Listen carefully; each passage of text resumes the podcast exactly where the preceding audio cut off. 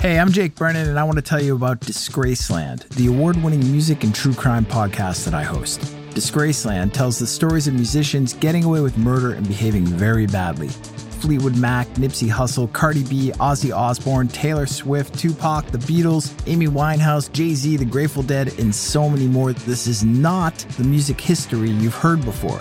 This is an uncensored, immersive look at the lives of musical icons as seen through the crimes they've committed or that have been perpetrated against them. Did Jerry Lee Lewis murder his fifth wife? What really happened to Sam Cooke in that seedy motel at 3 a.m.? And how did the Rolling Stones wind up sleeping with the First Lady? Wait, what? New episodes of Disgraceland drop every Tuesday with bonus episodes released on Mondays and Thursdays. So get in, buckle up, and join me in Disgraceland. Available right now, wherever you get your podcasts. Rockarola.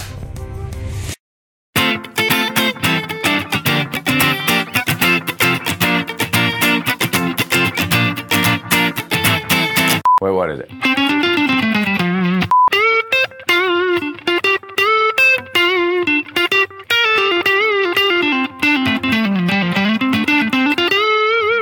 And let's not forget the best part of the whole thing.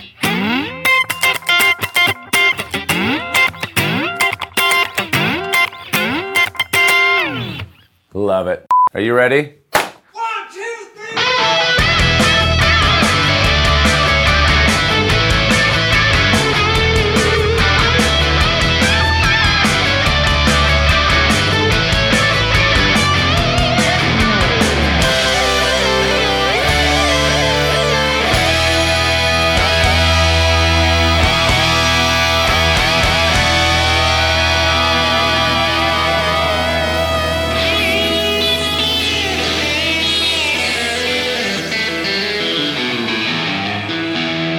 Hey there, I'm Chris Shiflett, and you're watching another fine episode of Shred with Shifty. It is a good one today. Get ready for all those cool jazzy chord inversions. But first, wanted to remind you, it's not too late if you're out on the West Coast to catch one of my solo gigs. I'm playing tonight, August 24th at the Belly Up in Solana Beach. Then Venice West in Venice, California tomorrow night, August 25th.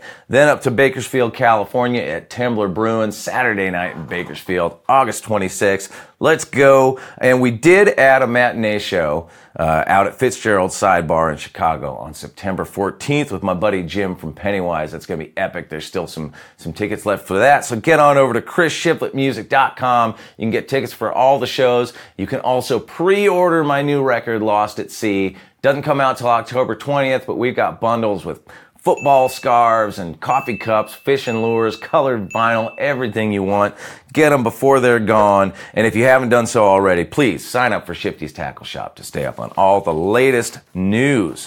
And I'm not sure how you're watching this right now, but uh, if you want to get the ad-free versions of the show, make sure you get over to volume.com slash shifty and follow us there because what's better than ad free? You don't want all those pesky ads.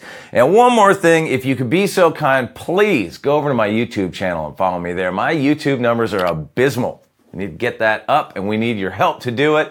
And I promise you, I'm going to start posting just really super duper interesting content there soon. And as always, learn the guitar solo, or in today's case, the chords, uh, film it, post it, tag us, shred with Shifty, and tag me too, so we can review that at a later date. All right, let's get into the show.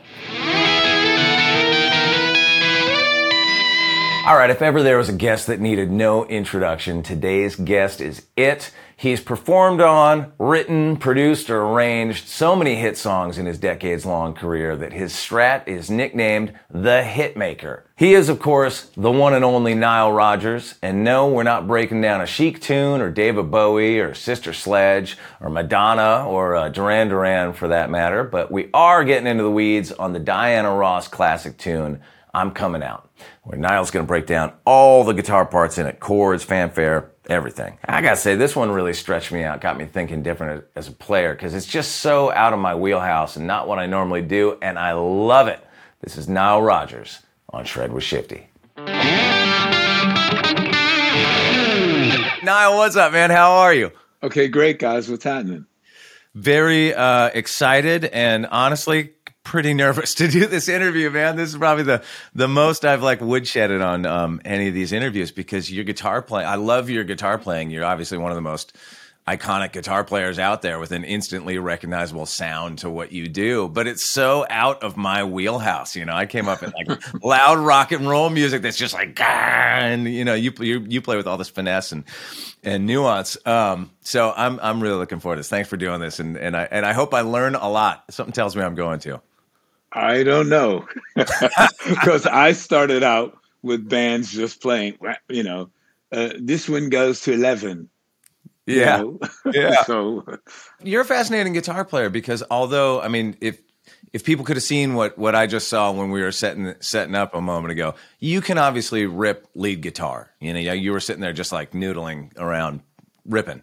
Um, but that's not the part of your guitar playing that you're really famous for. It's more like the the riffs and the, and the songs, of course, and the grooves and all this, and your production and and all that. But why, like, was that a conscious decision when you first started out to not showcase your lead guitar playing? And if so, why? Um, well, the, the thing is, is that um, I did showcase my lead guitar playing actually quite a bit, but it was, I came up in the era of the album, if you will. Sure. So the songs, uh, like I, you know, my very first single, my first song that I ever put out was, you know, a million seller. And people thought the B side was the A side because the B side was an instrumental that I had written called Sao Paulo. Um, and instrumentals were a large part of the music business when we started. So when I was in a rock and roll band and we were in a heavy rock and roll band, right. um, playing instrumentals was our thing. As a matter of fact, we have a song called At Last I'm Free that became probably more well known, um, not as a Chic song, but from the rock bands covering it. Uh, but in fact, I did write that um, in 1970 or 69, like right right after Woodstock. I mean, oh wow! So and you were um, at Woodstock, weren't you? Yeah, I was, at Woodstock. I was sick as wow. a dog, but yes. Why did you? you didn't take the brown acid, did you? I took every color acid they had. oh man, I mean, talk about it was so funny. We, I mean, imagine having to call your parent, and plus, my parents didn't have a car, so the only one out of my crew whose, uh, you know, parental figure had a car was my other guitar player friend and his dad was um, a tenured professor at Columbia University. So to tell this distinguished gentleman to come and pick us up because we're like vomiting and throwing up, and we took too much acid and we didn't know what we had taken, and we were just trying to to party and hang out, and it was pretty embarrassing. Yeah, I, I have teenage boys, so I uh, I feel his pain. Um, it, by the way, it, it, should be noted real quick that uh, one of these songs we're focusing focusing on today actually does have a guitar solo. So I don't want to I don't want to sell your lead guitar playing short here, and we'll get to that in a bit. But before we get into that, can you talk a little bit about how you developed your rhythm style? Because you have a very distinctive, you know, like chucking r- rhythm style, yeah. With like cool inversions, and it's there's it's is there's so much more than initially meets the ear. Because I've tried to figure out some of your songs before, and then and then went and, and, and, watched online, you know, what you're actually doing, and I'm like, oh my god, that's so much cooler and more interesting than what I thought it was. Yeah. So w- what happened was I started out with classical music. I started out uh, as a woodwind player. I started out on flute, and I switched from flute to B flat clarinet. And what was great about the B flat clarinet is that it has the same written range as the guitar.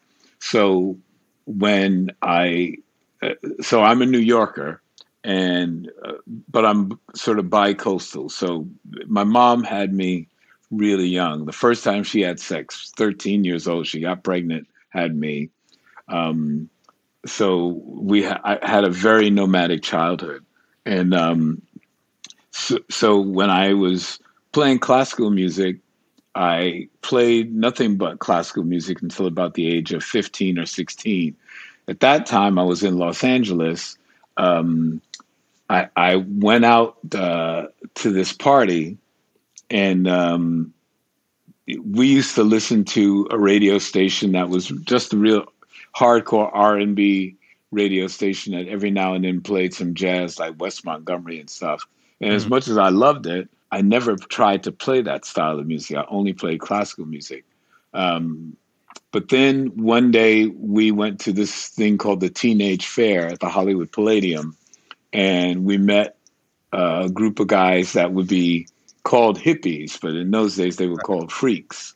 And um, they asked us if we wanted to take a trip, and we said, "Sure, man." We in those days in LA, so we're talking late '60s, mid '60s. Um, uh, taking trips were, you know, we were hitchhikers. We we we hitchhiked all over town and would hitchhike to, to Venice to the beach and the whole bit. And uh, we thought that's what they meant. So we took a trip with these dudes. They took us up into the Hollywood Hills, and um, that was the first time I had LSD. And I didn't know what was going on at all. I mean, I had no idea. Never heard of Dr. Timothy Leary. Never heard of LSD. None right. of this stuff. Yeah. And um, we partied with these people for like two days, and they thought we were really funny. We thought they were really funny because we were actually on our way to the skating rink, and we got waylaid because we were we arrived in between sessions, and we were waiting for the next session, and we happened to notice these freaks going to the teenage fair, and wow, the rest is history. They they played the Doors' first album for two days straight and uh, and when I finally got home, uh, the police were at my house because uh, my grandmother thought that I was kidnapped or ran away, and I just walked into the house going, "This is the end, beautiful friend, my only friend." Father, yes, son, I want to kill you. Mom, I want to kill you. I was like gone.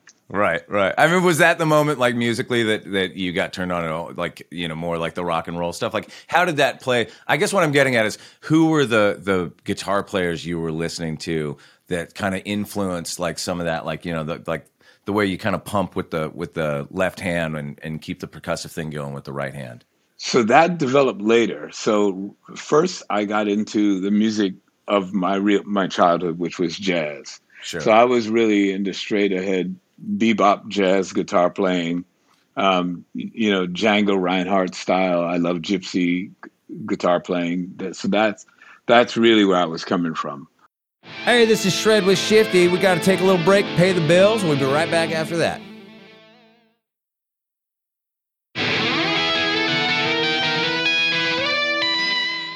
The whole thing about chucking came into my world when I met my soon to be partner Bernard Edwards, and we he hired me.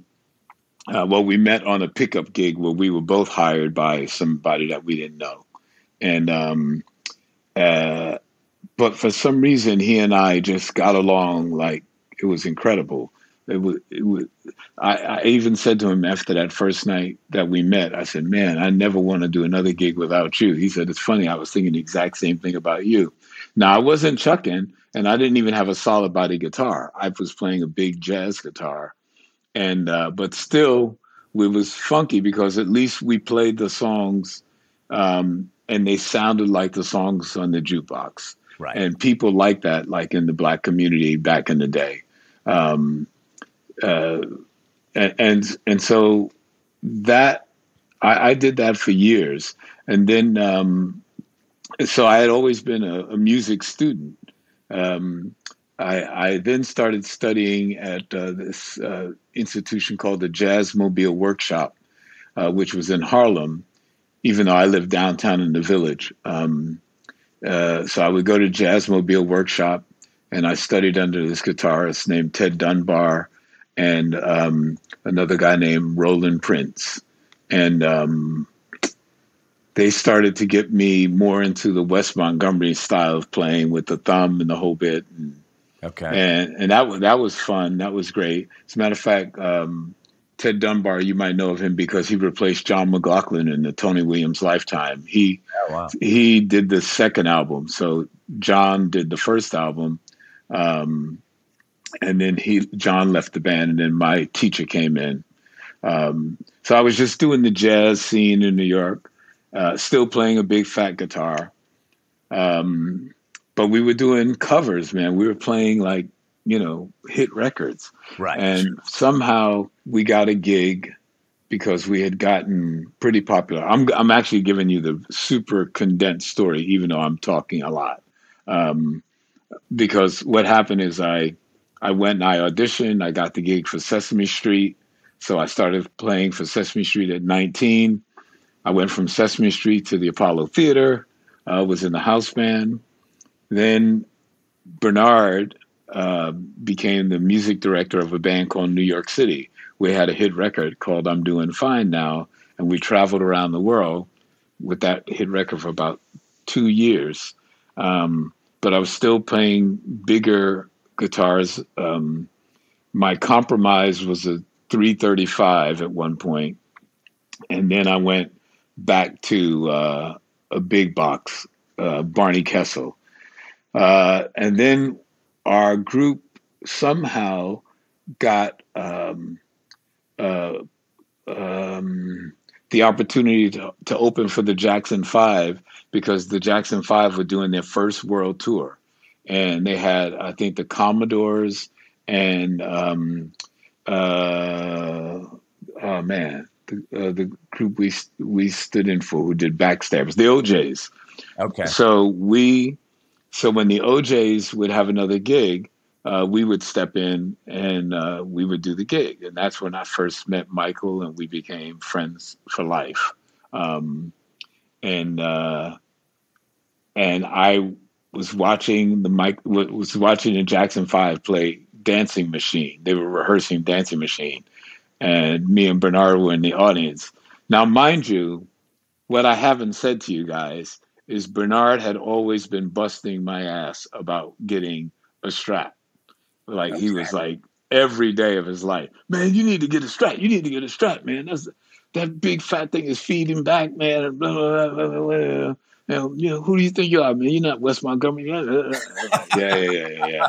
yeah. Um, I said, but when I'm not playing with you, I get to play, you know, Sesame Street and cocktail gigs and whatever. Right. So anyway, we did this one gig, and we were doing a gig down in Miami Beach, and uh, sorry, it was Fort Lauderdale, and um, uh, at this joint called no, it was Miami Beach, Kenny's Castaways, and um, we were headlining, and the band that was opening for us had a young kid who was playing a strat and when I say young kid, dude, affectionately, I mean what I was all at twenty or something. Sure. But the yeah. guy before us was maybe seventeen or eighteen, and he had a strat, and he was also playing cover songs, right? Because that's what they hired you for to play the songs that were hot. And he plugged into my amp, and he sounded amazing. and Bernard, you know what? You, you've heard the statement: "If looks could kill." I swear to God, man, daggers were coming out of the dude's eyes. He was like looking at me like, "You motherfucker!" Right. I see the. Yeah. Listen to what he sounds like, and he yeah. can't play half the stuff you play. Listen to that guy. He sounds ten times better than you, and he can't play half as well. He said, "I want you to go get a strat." I was like, "All right." So I took my Barney Kessel um, to this district in uh, between Fort Lauderdale and Miami, North Miami, whatever and they had a whole bunch of pawn shops in those days. And I gave the guy my Barney Kessel, and he gave me back this exact guitar and three hundred dollars. And I Wait, went, is is that the hitmaker right there? That's the yeah, actual. Yeah, this oh, exact wow. guitar. This guitar. Nice. And three hundred dollars. I was like, what? Oh wow. God, that's the best trade in your of your whole life. How, you know, was, you've probably told this story a million times, but I always wondered how the those Gibson speed knobs wind up on it. Well, that was the whole deal. So remember, I had just told you I'd only been playing jazz guitars. So these are the knobs that I was used to. And uh, Marvin Gaye had the song "Let's Get It On," and it started yeah. with wow, wow, wow, wow. So probably that guitar player on that record may have had a volume pedal, but I couldn't afford any of that stuff. So I had to do the effect like, you know, like. Oh right, yeah, sure. You know, I mean, that's it was like that's the only way I could do it. So um, it became it became a part of my playing because if I would if I were to solo over something that was sweet, it was nice and expressive to be able to go. You know, that. sure, sure, sure. So it just became a thing, and then I got the, I put this uh, shiny pick guard on it, this faceplate, because I used to to shine it in girls in the audience, and right, that just became a gimmick. Yeah. Um, and then the um, disco ball. Yeah, yeah, and, and also because um, uh, it, it's a hardtail my guitar is light as a feather. I mean, this weighs this thing weighs nothing. And whenever I play other strats, I'm like, oh Jesus Christ! But my guitar, it, I mean, honestly, if you pick this thing up, you'd be cracking up at how light it is. Really? Um, so many people who are into the whole folklore of Leo Fender and how cheap he was and whatever, whatever. I've heard a million stories, so I don't know what this really is. Um, the other day, um, Richie Sambora, who's got uh, two, um, um, oh man, what are the, what are the, uh, the most expensive Strat, the, the the one after the cool guitar player. What's her What's her name? Um, hmm, I'm not sure. What, like a 59 or something? Uh, they named the guitar after her, but Leo was so cheap he didn't even give her one, so she never even owned one. But um, Mary Kaye, right. Uh, so Richie Sambora has two Mary Kayes, and he said, Nah, look at your guitar. It's like a Mary Kaye. It's all thin, it's light as a feather. It's because it was made for women. And it was like, uh, oh. There you go. Mm, maybe, but whatever, it's this. And do you, do you know what year it is? 59. Oh, it's it is a 59. Okay, amazing. Right. Why were all the good guitars built in 1959? It's like Les Pauls, Strats, uh, Gretsches. It's always a 59. Like, what was happening that year for guitar building? I don't know, man. Yeah. I, I guess they felt the they were on the the cusp of a new decade coming in, and so they wanted to go out swinging. Yeah. And then and then guitar the guitar player the guitar industry has never improved on it since they've only made them worse. you know, I, I got a question. I mean, you're talking about sort of those early years when you're coming up, but you produced the the Chic records, right? I mean, yeah, you were, yeah, you were producing from the get go, right? Yeah. How did you work that? How did how did it? You know, a how did you have the confidence to know what you wanted to hear in the studio, being relatively young and inexperienced? You know, I'm I'm assuming, and also how did you get your label to go along with that? Like, was producing always the sort of end goal for you? So, so no. So I was an arranger. See, I did all of the the charts. So what happened was, since I came in, so not only did I write the song, but I wrote the arrangement. I wrote out the strings and I wrote the horns and all that. So um, I, just being a youngster, thought that being an arranger was a very distinguished gig to have. Like I, I mean, if I go back in history and I think of all the records that I would actually be the co-writer on because I did all that stuff. I was like, right. but I I wanted to be like Burt Bacharach or like Quincy Jones uh, or yeah. or you know or like uh, Oliver Nelson. I thought that that's being a jazz orchestrator and arranger, I thought that was the bomb.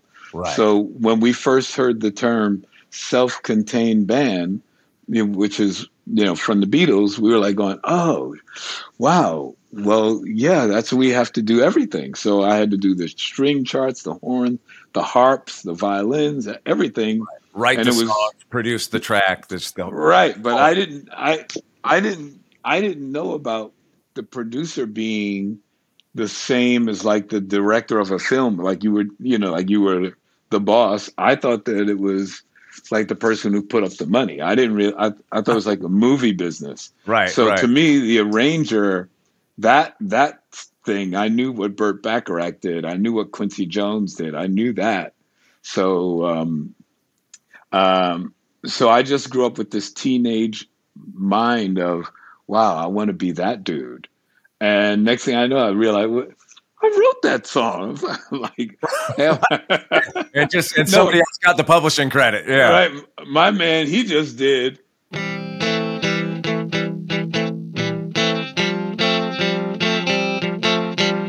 that's what Bowie did on Let's Dance. I went and then moved it up an octave and went.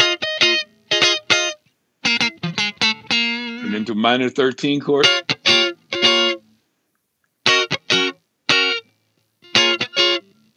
I'm like, that's what I did. well, it's funny that I mean that's got to be one of the most like sort of disputed things is when does um, contributing become writing? You know, I I just wanted to be um, that guy who helped an artist focus and complete the work and do all the beautiful ear candy. I mean, that's that's what I wanted to do. I thought that was cool. Like you just write dun dun dun dun dun dun dun, and I'll write bum bum bum bum bum. you know, how old were you when you actually first picked up a guitar? Uh, sixteen. Oh, really? Yeah. Okay. I mean, what, at what point, you know, like um, in playing, you talked a little bit about how you how you were learning guitar, but um, at what point in it did it go from you know learning a couple of cowboy chords and a couple of scales to like, you know, I got this, like feeling like you were taking control of it? Almost right away, because what happened was uh, I was an incredibly accomplished music reader because I had been playing in the symphony orchestras, the various symphony orchestras around Los Angeles. Um, so when I switched to the B flat clarinet, which has the same written range as right. the guitar, right? The E, the low E, three ledger lines below the staff, is the same E as that guy on a clarinet. So I had tons of etudes that I could study and learn to play, you know, finger, uh, fingering on the guitar just from these books. And I just said, okay, I know what this sounds like or should sound like. Um, but here's the funny thing, man. So after that psychedelic experience coming home, you know, after listening to the to the doors over and over and over again for 48 hours, um, I, I uh, get my grandfather's guitar. It's up on the wall. He only played blues, and I get my grandfather's guitar up on the from the wall, and I try to tune it because I didn't really know anything about the guitar because it's not part of the symphony orchestra. So I tuned it in fifths, and because that's the only thing that sort of made sense to me. And I went out and bought a Beatles songbook, and I kept trying to play the song "A Day in the Life," and I was playing it like fingering, and it was just sounded really weird. And my wacky teenage brain thought that, well, I know that if you don't have your mouth on the on various instruments that I had played uh, before I picked up the guitar, if you don't have your mouth in the proper position, you don't get the right tone. You got to get it. You got to be just right for it to function properly. It's called embouchure. And I was just thinking, like, so I have to have the the guitar equivalent of the right embouchure. And mm. I hmm. kept kept at it, man, trying to play a day in the life from this little chord chart and this Beatles songbook. And one day, um, my mom's boyfriend uh, came home and said, um, "Whoa, dude, you know, like, what do you have that thing tuned like?" Uh, I said, "You know, like I have it tuned like a guitar." So I was I was able to play bass lines. I was just going and doing stuff like that, you know. Yeah, sure. Um, but but then when I tried to play the chords, it was all wacky. Yeah. What? Well, I mean, if you tune a guitar to fifth, what does that do to the like? What do the chord shapes become? Like kind of all on top of each other? No, no, no. I I I still looked at the dots in the in the in the book. Yeah. I can't even remember it now. First song I learned to play. I read the news. What's the next chord in? Yeah,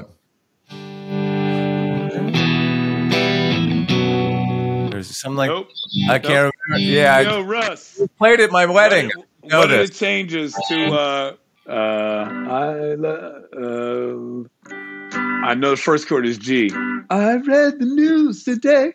Oh boy. Uh, it's G. Yeah. Uh, B minor over F sharp. Really? Oh no, it's a B minor. With an F sharp in the bass. With the F sharp in the bass. Oh yeah. Right. Into a D. Right. About a lucky man who made you great.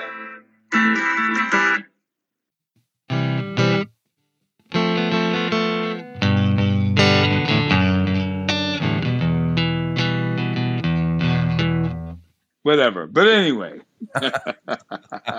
so I, I did those chords and um and uh, and it was sounding totally wacky and I, I couldn't understand why it didn't sound like uh, you know a day in the life and because I guess what I was hearing instead of the first thing being it would be like Oh, right, right. Yeah, yeah. Some crazy stretch. like it was all like like man what is that I read the new so my man came he tuned he tuned the guitar for me.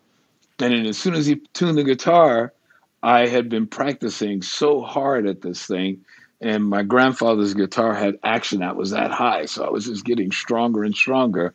And then I went and it was like oh my god. Uh, That's what I've been looking for. Oh boy.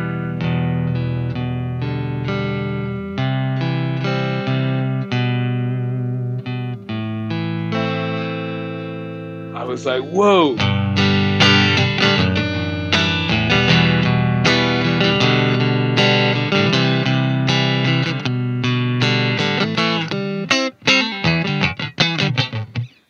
Yeah, you're off to the And races. I was gone, man.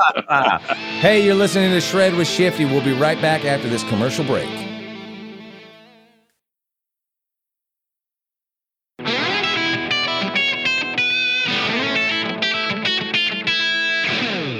Get into the song uh, "I'm Coming Out." Let's let's let's talk about this a little bit. Um, what do you remember about the day in the studio that you recorded "I'm Coming Out"? Like, was who was there with you? Who was in the room? Was Diana Ross there? Would she, would she come in after you track stuff, or would she be there, kind of like being involved in the musical side of stuff too? Yes, never. She was never there during the tracking. Okay. Um, I'm coming out was a process. Believe it or not, that rhythm that I had written out for Tony Thompson to play in the drum. See, everybody in my band, they were all good re- music readers, right? Right. So uh, that drum part I had written for Tony for uh, a recording session that we had done with Ashford and Simpson, and they had a song called "Don't Cost You Nothing," and they had hired us. We were really young. Uh, Valerie Simpson's brother said, "I found these guys. They're really great. You need to hear them. They're going to be the next big thing. Uh, just hire them to produce a couple of your songs." So they were really nice to us. They let us come in. And so me, of course, wanting to be Burt Bacharach, they, they play their song and it's uh, don't cost you nothing. Do take a chance as you go. Don't cost you nothing. Doom doom. Doom doom doom doom doom.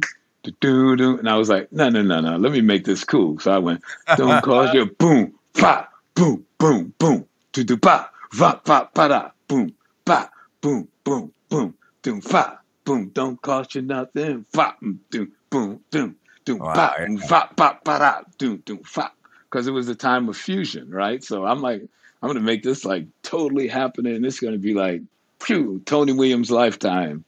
Um, whoops, no. They, uh, um, I always make fun of Valerie Simpson. She wrote me the kindest Dear John letter, like, thanks, but no thanks. Now, now she says. Did, uh, did now, they figure that out later when this song was a huge hit? Were that no, no, ah. no, no, no, no, no, no, no. she actually, she actually was being really great because one, we did take that song too far, but two, we had already played her our demos of songs that we had cut, and she said, "Wow, those are going to be hits. There's nothing we can really do to help you, and we don't think your concept of arranging our stuff helps us."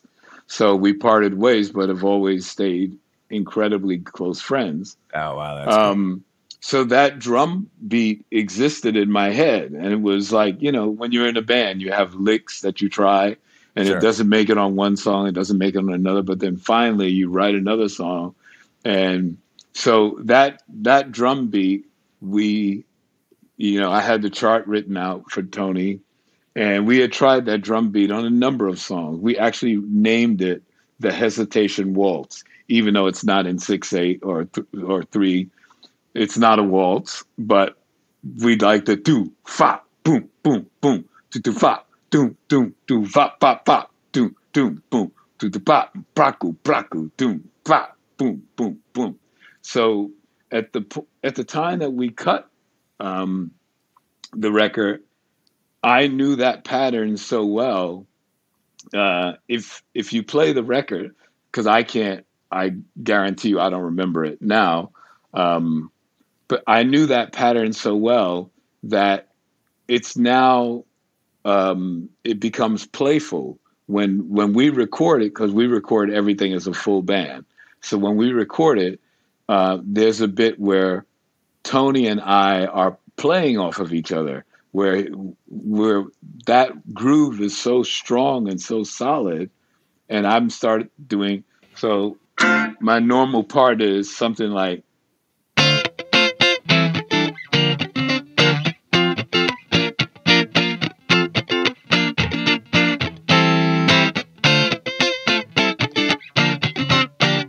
Something like that, right? Sure. Sure. But then I started getting playful with it, and I'm doing like, you know, and all sorts of Oh, stuff. Yeah, wow, cool. Those are the, those are those like those details that like to the casual listener, you're not even processing that, but it's in the it's in there and it's doing something. Like you're Right. feeling it if you're not realizing what it is, you know? Right. Well, the thing is, is that I'm a very hook oriented guy. I believe in reinforcing the thing that I believe is melodically the motif that the house is built on. So Right. to me, the house was built on "I'm coming out." Uh, uh, so it was built on the right. I want the world to know that the love is.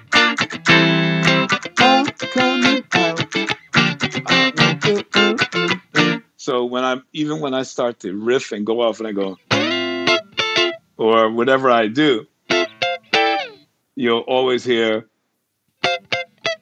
or or or whatever. I, I don't I Like don't you're even playing know off the melody in your in your Uh, on some kind of way. yeah, yeah, yeah. Yeah. yeah. What can, can you just sort of detail what exactly that is you just did, like where you're playing that and how, and what the because that's the stuff in your playing that it's it's hard to figure out just by listening to the record. So I want to see like exactly what you're doing there. The basic structure of I'm coming out, and and and I guess it's important to know why we wrote I'm coming out.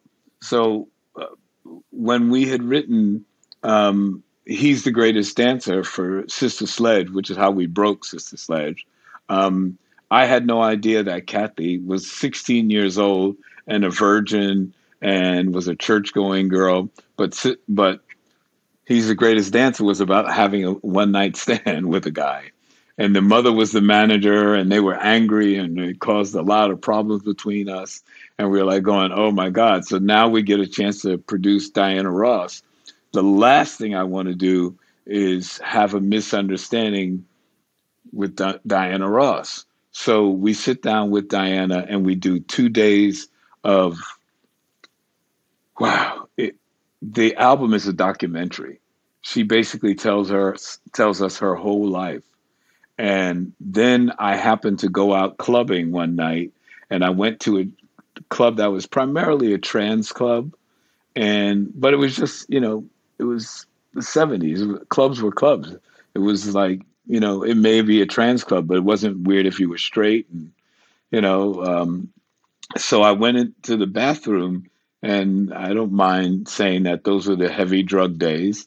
And I went into the bathroom, but I was actually using the bathroom for what it was intended. You know, it was Cocaine, I, I, right? I well, no, I had to pee. So, so I went to pee, and I noticed that on either side of me, like six or seven deep, were Diana Ross impersonators, and I was like, "What?" And I got all excited. I'm like, "Oh man, this is a sign!" And like the light bulb goes off over my head. And I was thinking of I got to write a song about you know the, the pride that the gay community feels, you know, towards Diana Ross or her alliance with that community. Did did she know, was she aware of that? Of Oh of no, not at all, not at all. Uh, no, no, no. It was this was. she didn't uh, she didn't know she was a gay icon or what? Oh what- yeah, she she probably did know that, Right. but she didn't necessarily know the term "I'm coming out." Oh, okay, right, right, sure. Sure. right? You know what I mean? Because, um, so, um, you know, I, I got really excited. I called my partner Bernard, who wasn't a party animal. I called him up and I told him, I said, "Yo, please write this down because I guarantee you, I'm going to get drunk tonight. I'm going to forget this." I said, "Write down, I'm coming out." He was half asleep. He was like, "Going, man, what, what, man, what, what are you talking about? I'm coming out. I'm, uh, what, what?" I said, "Yeah, man, right down, I'm coming out." Because, and then I explained the situation to him. I said, "Dude, I'm like in a Fellini movie. I'm in the bathroom, and there's like Diana Ross is all around me, and we got to write the song because." Yeah. that it's like, dude, it's a sign. I mean, come on, man. He said, oh, okay, I get, it, I get, it, I get it. Cool. So the next day, the band we all convene at the studio. So a typical Chic recording session is uh, the rhythm section, and uh, and uh, and when I say the rhythm section, we don't do percussion when we do the basic rhythm section. So it's just our two keyboard players uh, guitar, bass, and drums. So that's how we record. That's Okay. how we start, and then everything else is. Um, so when we do the percussion, that we devote a day or two to doing all the percussion on the album. When we do the strings, we devote a day or two to doing all the strings. When we do Right, the horns, we- you know, and then we do the background vocals, same thing. So that's our technique and we can finish an entire album in usually about two weeks or a week and a half with that process. Yeah. So, so the day that we cut it, it's just the rhythm section. It's me, Bernard Edwards, Tony Thompson, Raymond Jones, and Rob Sabino, and uh, it's D minor seven, A minor seven. Uh, down to G minor seven, and then F, B flat, F, B flat, A minor seven. Now, when you, when you're doing all those those chords, are you doing? Because I also know you do a lot of, um, you know, you'll do inversions where it's just the top three strings or whatever. Right, right, right, right. Like full chords on this one. Uh, I finger full chords, but you don't hear. You don't. You're not hearing. You're hearing. You're just hearing the top three strings, basically. So you're hearing. Right. But everything is fingered to keep it from, you know, having uh, sympathetic overtones and stuff.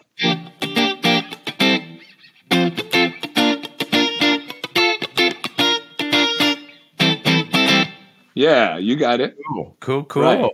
And uh, and just out of curiosity, where are you on your uh, pickup selector? Are you like in the middle? Always on the neck pickup. Always. all the way on the neck. Okay, gotcha. And on this track, I mean, I'm assuming it's the hitmaker, but Yeah. what else? What else do you have going on? I mean, you're famous for for plugging direct into the board. Is that how you were doing?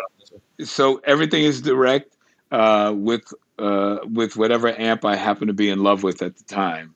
So both things are recorded simultaneously and then blended. Uh, and do you remember what amp you were playing on on this session?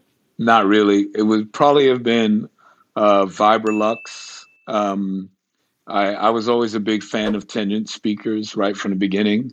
Yeah. Um, they seem to cut better. They have that sort of thing. So everything I do is light. I super light gauge strings. My pick is absurd. Really? Like- okay. It's Yeah. like Do you because you uh, part of your of your process of plugging direct into the board? Do you sort of think of consoles the way most of us guitar players think of amps? Like, is, are there specific ones that that you go to because you like this specific sound or that specific sound? at a certain point in my life, that was the case. Um, uh, so when we started out, we started out on a Neve 6120. Um, uh, and was it a 6120 or am I getting my guitar now number? I'm starting to think about Gretsch guitars or Gibson. right. yeah, yeah, no. So, um, But a Neve. a Neve, right? Yeah. Um, the the Neve at the power station um, in Studio A. So that that was the our main console. Then we moved to Studio B because all the big rock and roll bands wanted to use the room sound at the um, power station, and we found that we could make just as many hits in the smaller studio and uh, stay under budget. And um, and it was great. And it, and the studio loved us because they were able to book their second studio all the time which we had it continuously. And then Bob Clearmountain and I we went out to Los Angeles to record the third Chic album. And um, we had the Nicholas brothers tap dance on one of our songs. And we went to a studio called Kendun. And it was the first time we had seen an SSL and we went whoa what is this? And it had gates on every channel. And we were like oh man. And, they, and it was and it was the first time we had seen uh, Yamaha NS10s because up until that time everything was you know Auratone speakers were like the default speakers that we went to to listen to uh, it uh, in an environment that most people would listen on Right. but when we saw those NS10s and and that SSL, we were like, power stations got to build us a new studio, and we Oh, were wow. such we were such big clients. I mean, we were we. I, I I can't tell you the amount of recordings that we made. It was just one record after the next. We were nonstop. Um, we we put the power station on the map. We we never left. Every single day we were making records. And, and you you had had a bunch of hit records by this time, but was was Diana Ross the first like superstar? Yes, she was the first superstar. So how was that? Like, how was that for you as a producer? Was she open to what you wanted to do and your suggestions and and sort of the direction you wanted to take things, or was she set in her ways? Like, how was that working with her? she was she was completely open uh, and and as I said, we interviewed her for two days. No one had ever interviewed her before writing a song. Uh, at Motown, she just sang what they gave her to sing. She was so flattered that we took the time to find out who she was. Of course, we didn't tell her that we had just had a, a horrible experience with Sister Sledge, but gave him a monster record. I mean, two monster, three, four monster records. Uh, um, you know, uh, so we were just covering our butts and trying to get smarter because we didn't know any better. We were just young and uh, we, we didn't know. We only knew what we knew. We didn't know what we didn't know. So, Helpful Uh, sometimes. yeah, so the things you don't know. yeah. so after she tells us her whole life story, we write a documentary as seen through the eyes of Bernard Edwards and Nile Rodgers. That's Mm. all that album is. That's why it's just called Diana. It's it's it's Just her um, life story. it's, yeah. It's like we knew that Berry Gordy had fathered her first child, but no one had, had admitted it. But she told us, so we wrote about it. We that we wrote the song "Upside Down." Upside down, boy, you turn me round and round. Um, uh, and because she was a superstar at that time, the two biggest women uh, artists in the world were Barbra Streisand and Diana Ross. So we knew that we could use words that were like polysyllabic words. So when we wrote upside down, we do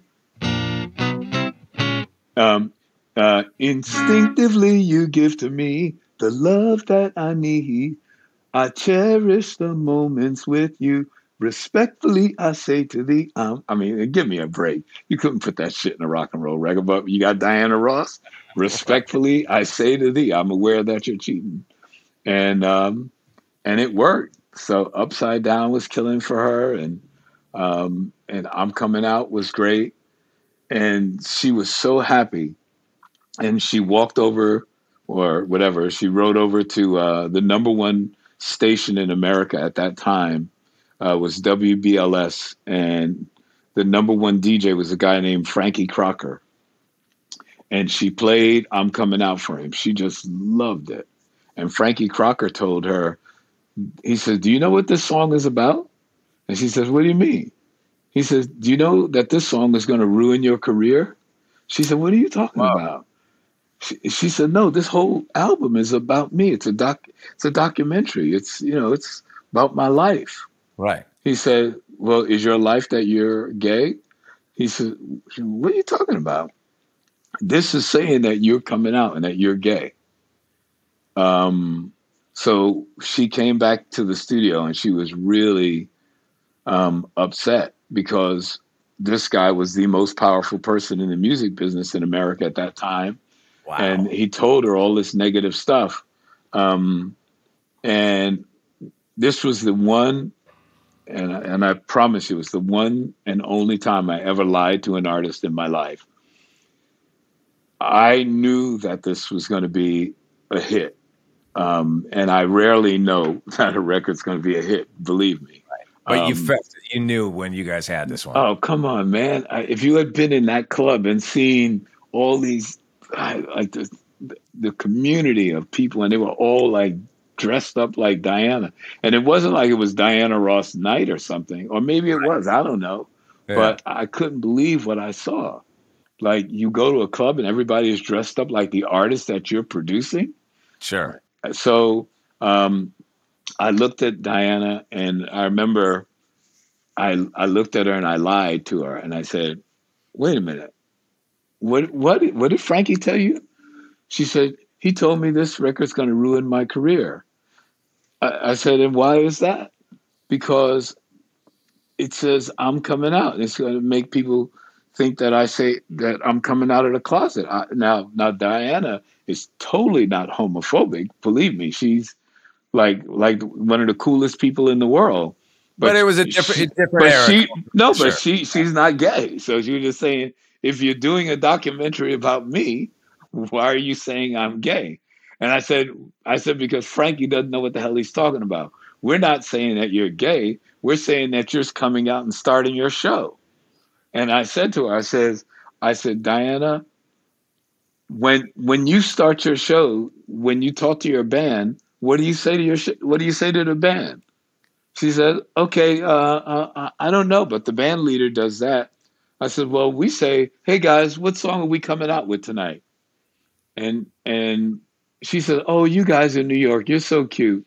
And I said, "Yeah, that's what we do." I said, "You know, because we have a lot of songs, and we like to read the crowd like DJs. So we we say, well, what song are we going to come out with tonight?" So this is your coming out song, and believe it or not, I guarantee you that once this album comes out and people hear this, you are never ever going to come out to another song again for the rest of your life. Now, I don't know if you guys have ever seen Diana Ross in the last 40 years, but believe me, I wound up being pro- prophetic because Yeah. every show starts with, I'm coming out. and that big drum. Yeah, exactly. Every show. Every Well, single show. It was funny. Like after the song came out, was a massive, uh, you know, mega hit. Were you like, actually, that that DJ was he was he was right? Like, did you did you eventually tell her the truth?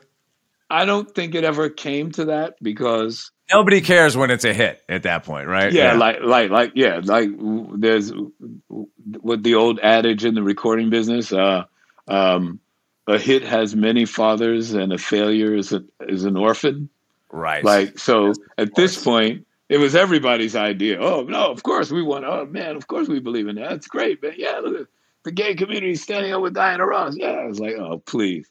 Now, and the way that I sold it to my partner, um, I said to him, I said it'll be just just like when James Brown, who was not particularly known for being um, an activist or whatever, but all he did was cut one record. Say it loud, I'm black and I'm proud. Next thing you know, James Brown was like Malcolm X. I said so. I said so. All we got to do is cut. I'm coming out, and Yeah. Diana Ross is going to be like the head of the movement. All right, we're going to take a break. We'll be right back after this.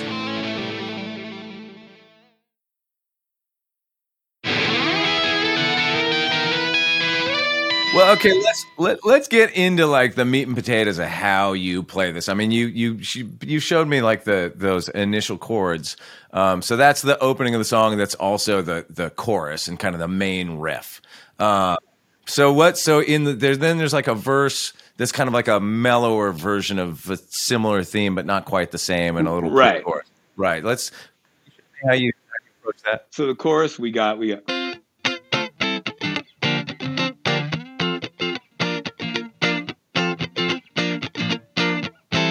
And then we and the verse basically goes Before we get to the verse, actually, when you play that, when you get down to that G uh, minor seven, are you throwing like a sus four thing in, in there? something? every now like- and then, every now and then. Yeah, I go.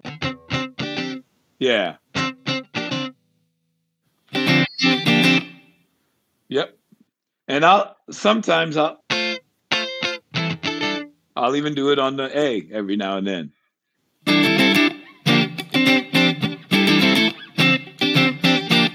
awesome. Yeah, yeah. yeah, So wonderful. um, I always say that the way that I play guitar is is like I'm the right hand of the piano. okay. So like when we're playing with piano players, they're always fiddling around up there because Sure. and doing inversions and doing licks and other melodies. Um, so when I play the basic song, I establish the riff. But once I establish the riff, I'm continuously developing it and fooling around with it and y- you know just having fun and um, you know just having conversations with the, my bandmates um, you know, while we're playing the song. And they do the same thing too. We're we're all just jamming through every song. And what was what was that uh, that high inversion thing that you threw in there a minute ago? Oh, uh, when I so so every now and then, what I'll do is I'll so if I'm playing a D, one of the f- the fun things I like to do is I like to go. Uh, just all just an octave up. Well, no, no. At that point, I'm playing a minor ele- I'm I'm playing all fourths. I'm playing. Oh.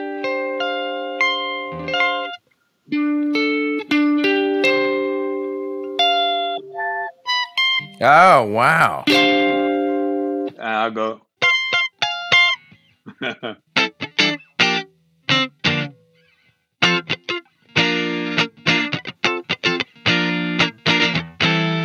and I'll play it down here. I go, but I use it with minor seven. So the reason why I do it with just fourth up high because at that point we know the song, so we can accept we can accept that You you've established the, the pattern or the riff in the core and the chord structure in people's ears, and now you can start to play with it. sometimes I'll switch to.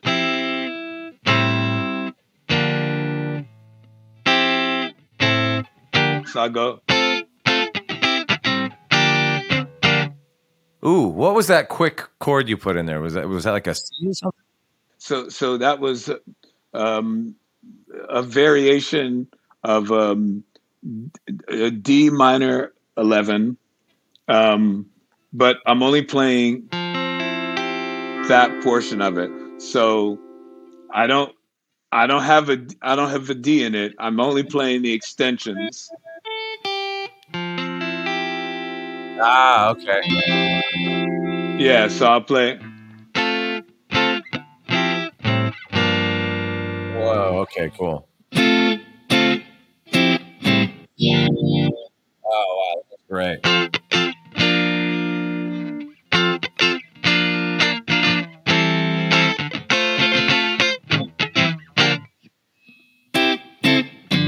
That's going to take me a minute to work that one out fast. At it's tempo. nice though, right? It's a it's, it's, it's a nice thing. But those those are exactly the details I'm talking about that make your song so cool. Like you just don't. To me, as as a guitar player, like I I- like it. I would never be able to pick that up off the recording. So it's Right. so it's wonderful to have you explain it.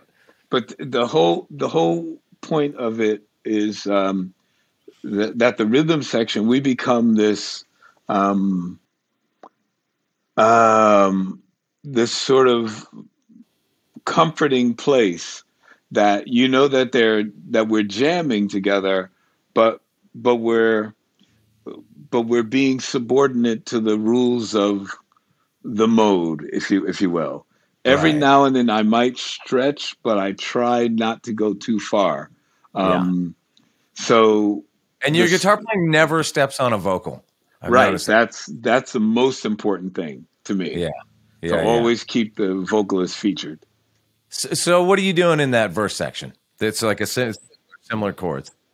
so if you think of this song, um, the the tonic really is F. It's not really. I mean, it could be D minor, but I really think of it as F. So I go F coming out. Have to live, want to live. So I'm just going one, three, two, one, one, three, two, three, two, three, two. Okay, great. You're doing you're doing the the F is almost like a, um like a C shape or like a D minor seven with the F. Yeah, or or actually, uh, actually, because I'm I'm real. Uh, so my favorite style of um, playing is to really just use three strings at a time, and the reason why I like to use three strings, um, even though I might finger more, I'm only concentrating on playing three, um, is because it allows me to. Um, dance around the neck a little bit and you know make the parts really interesting. So i just did that to show you what the basis is. Oh, okay, okay. but i don't actually play that on the record. On the record i go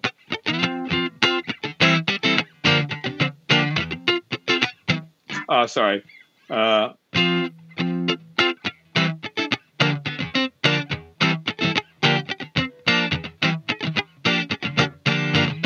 then sometimes i'll go Oh, okay.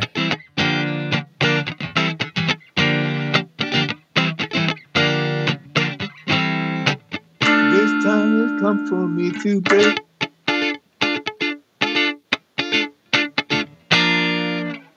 Oops, sorry, minor. Okay, well, for that section, when you when you hit that first D minor, I thought I heard something on the record, like something moving around, like or some some movement under there. Are you doing anything like that? Oh, so we go. No, no. So basically, I'm actually just going.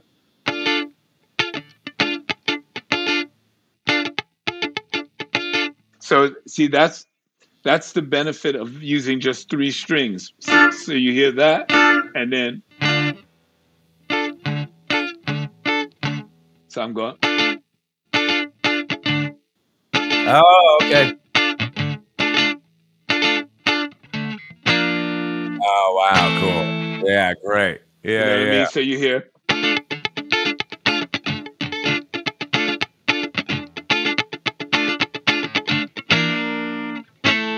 So it's almost a kind of a high low, like you're going high low right on the different string. So wow, that's that's really cool. Uh, that is like quintessential chucking. Yeah, yeah, right? yeah. That is that is the chucking, chucking, yeah. right there. Yeah, right. That's it. Amazing. Hey, can you talk a little bit about the or break down the um there's like a a a, a guitar solo kind of in the end or you know as the song's kind of going into more of like an instrumental thing um that it's some of it's it's a little low in the mix so it was a little hard to hear exactly but it's something like Oh, oh yeah. that oh, whole right. thing. Oh, right. what, right, what, right. what are you doing there? Like a minor pentatonic box kind of thing with some passing notes.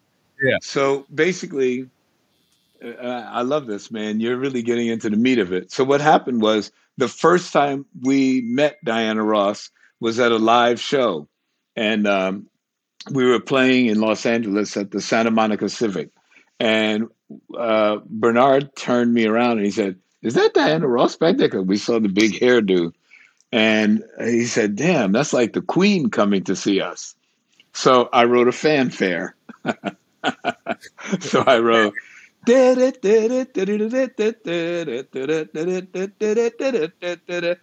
ba, ba, do that, do that.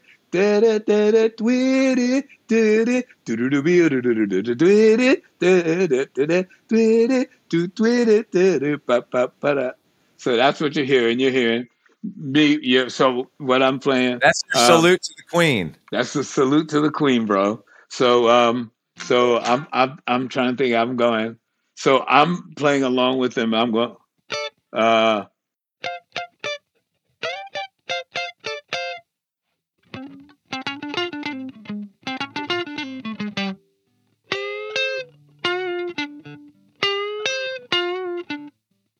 all right.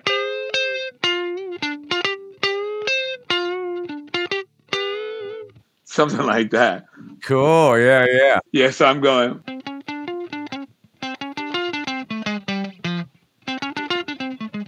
That's what I do.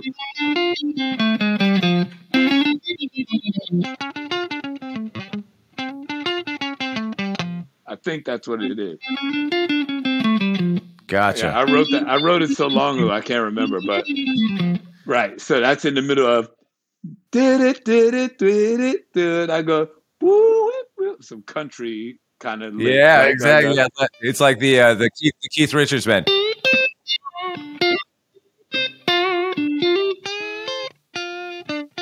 Right, right.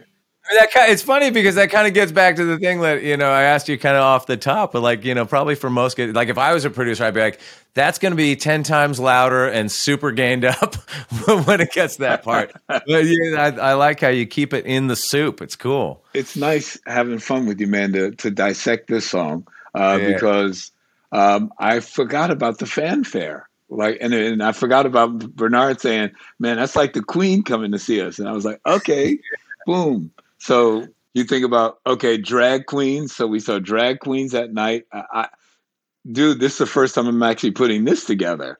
So it was drag queens the night that I had the idea. I had to convince Bernard to write it down to memor- memorize it for me because I knew I was going to be so drunk. The next day I go, What? What are you talking about? Oh, right. Um, and it all came from that initial meeting um, of him seeing her saying that's like the queen, the drag queens. next thing you know, I write a fanfare. So it's all yeah. about royalty and Diana together. Ross being the queen of, you know, the, yeah. the the the the sort of crowd that we were trying to influence, if you will. We wanted to represent the sort of sophisticated new R and B crowd. You know, right. chic. We were not we didn't play like the Ohio players, even though we loved the Ohio players. Right. But we yeah. wanted to be like the the slick, you know, group that did our own orchestration. Like you didn't see anyone else's name writing the orchestration. It was always oh yeah, self-contained. Self-contained band.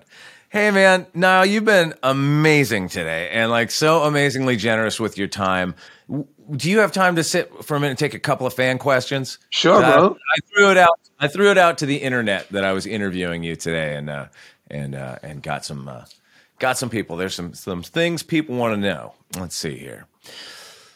Of course, there's going to be a bunch of questions about the hitmaker, and you already addressed some of it. So some of this I don't need to ask you. But uh, my two dogs eat fish wants to know if if if he couldn't play his hitmaker, what would be his go-to guitar? Um, well, I've I've played other Strat-like guitars. Um, there was the you know the era where uh, the Japanese guitar makers, you know, uh, Fernandes and Tokai and all those Strats were coming out, and they were great. I played Tokai Strats for a long time. Um, uh, and and if I couldn't play the Hitmaker, I would probably just play a different Strat. Um, there you go. I mean, so the Hitmaker is a hardtail, which is a very specific type of Strat. They only make one out of every 100 Strats as a hardtail. Um, so I'd probably play one with a whammy bar. oh, there you go. There you go. Get into some of that Eddie Van Halen stuff. Oh, uh, well, dig this. Have you guys seen this? The new, they have a Bigsby pedal. A Bigsby pedal? I have not I am that. buying that tomorrow. Yeah. What is it? It's like having a Bigsby tailpiece on your guitar, and I don't have um, uh, a, a Bigsby or, a, or any kind of whammy bar on this, and it's a whammy bar pedal. Oh my god! Wow. Yeah, I, I have not seen it, but I'm going to check it out. And if anybody from Fender's watching, get Nile uh, Bigsby on his next Strat immediately. no, no, no. I'm not going to put a Bigsby on it. It's on the floor. It's a pedal. okay, great, perfect. Um, even better. Okay, Bryson Jones. Uh, I've got actually, this is a two parter because there's two questions I felt like we're kind of related. So, Bryson Jones wants to know what role did or does compression play in his classic chopping rhythms, rhythm playing? And then Corey Allen Porter wants to know is the tone really in the fingers? Yeah, it's it's really bone tone. Um, Bone tone. Yes. yeah, um, if almost any guitar I play, I'll I won't be satisfied until it sort of sounds like this. Um, so it's um, it's a combination of very light strings, the most ridiculous light pick you can imagine, um, and also not playing a guitar hard. I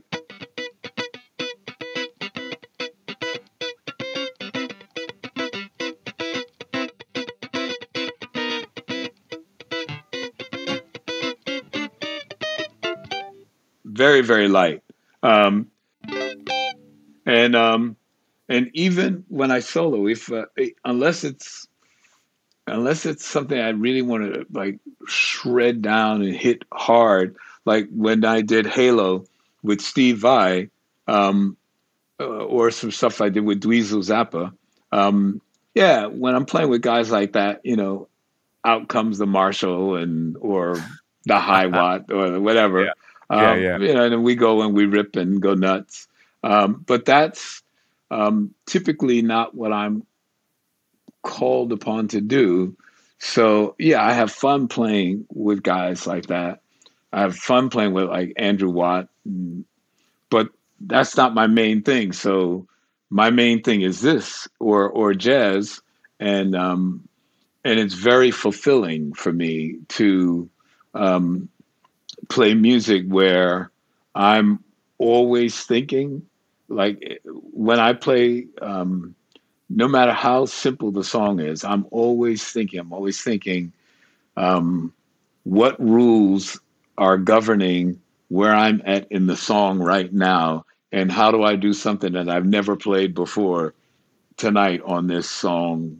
It's Yeah. just if you've ever seen a live Chic show, you'll see I I can't help but do that because that's fun to me. I think that that's what piano players are doing. They're like you know Playing around the rules, breaking the rules. all the takes- time, Yeah. and that, and that's why people ask me many times, "Man, how could you play those songs for so many years?"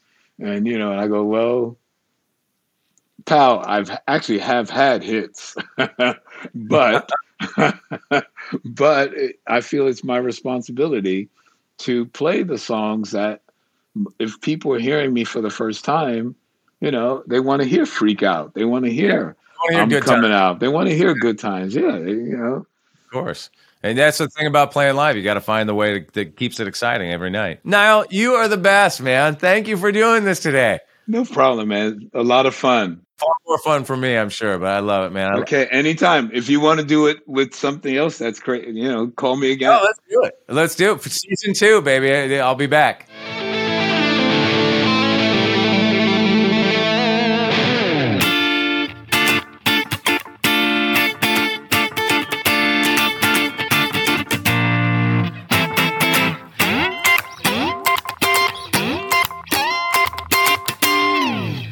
Right, that was Nile Rodgers on Shred with Shifty. What a cool dude and what an amazing player. Uh, you heard him. He said he'd come back and do another tune with us, so we'll hold him to that hopefully sooner than later. And don't forget, we got a bunch of other great guests coming up. We got Mike Campbell, we got Richie Sambora, we got Charlie Starr, we got Mike McCready. Tons of guests. It's going to be an awesome first season. And that's it for this week. We'll see you soon. Adios, amigos.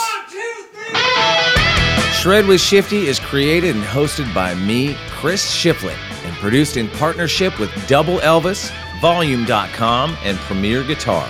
If you're digging the show, make sure you hit that follow or subscribe button so you get our new episodes when they come out every other week. Volume.com is a free platform with live stream performances, concert broadcasts, and a video archive that includes performances by Brothers Osborne, Stone Temple Pilots, Dierks Bentley, Weezer, and more. Shred with Shifty is produced by Jason Shadrick. Our executive producers are Brady Sadler and Jake Brennan for Double Elvis. Engineering support by Matt Tahaney and Matt Bowden. Our video editors are Dan DeStefano and Addison Savan. Special thanks to Chris Peterson, Greg Necron, and the entire Volume.com crew. Adios, amigos.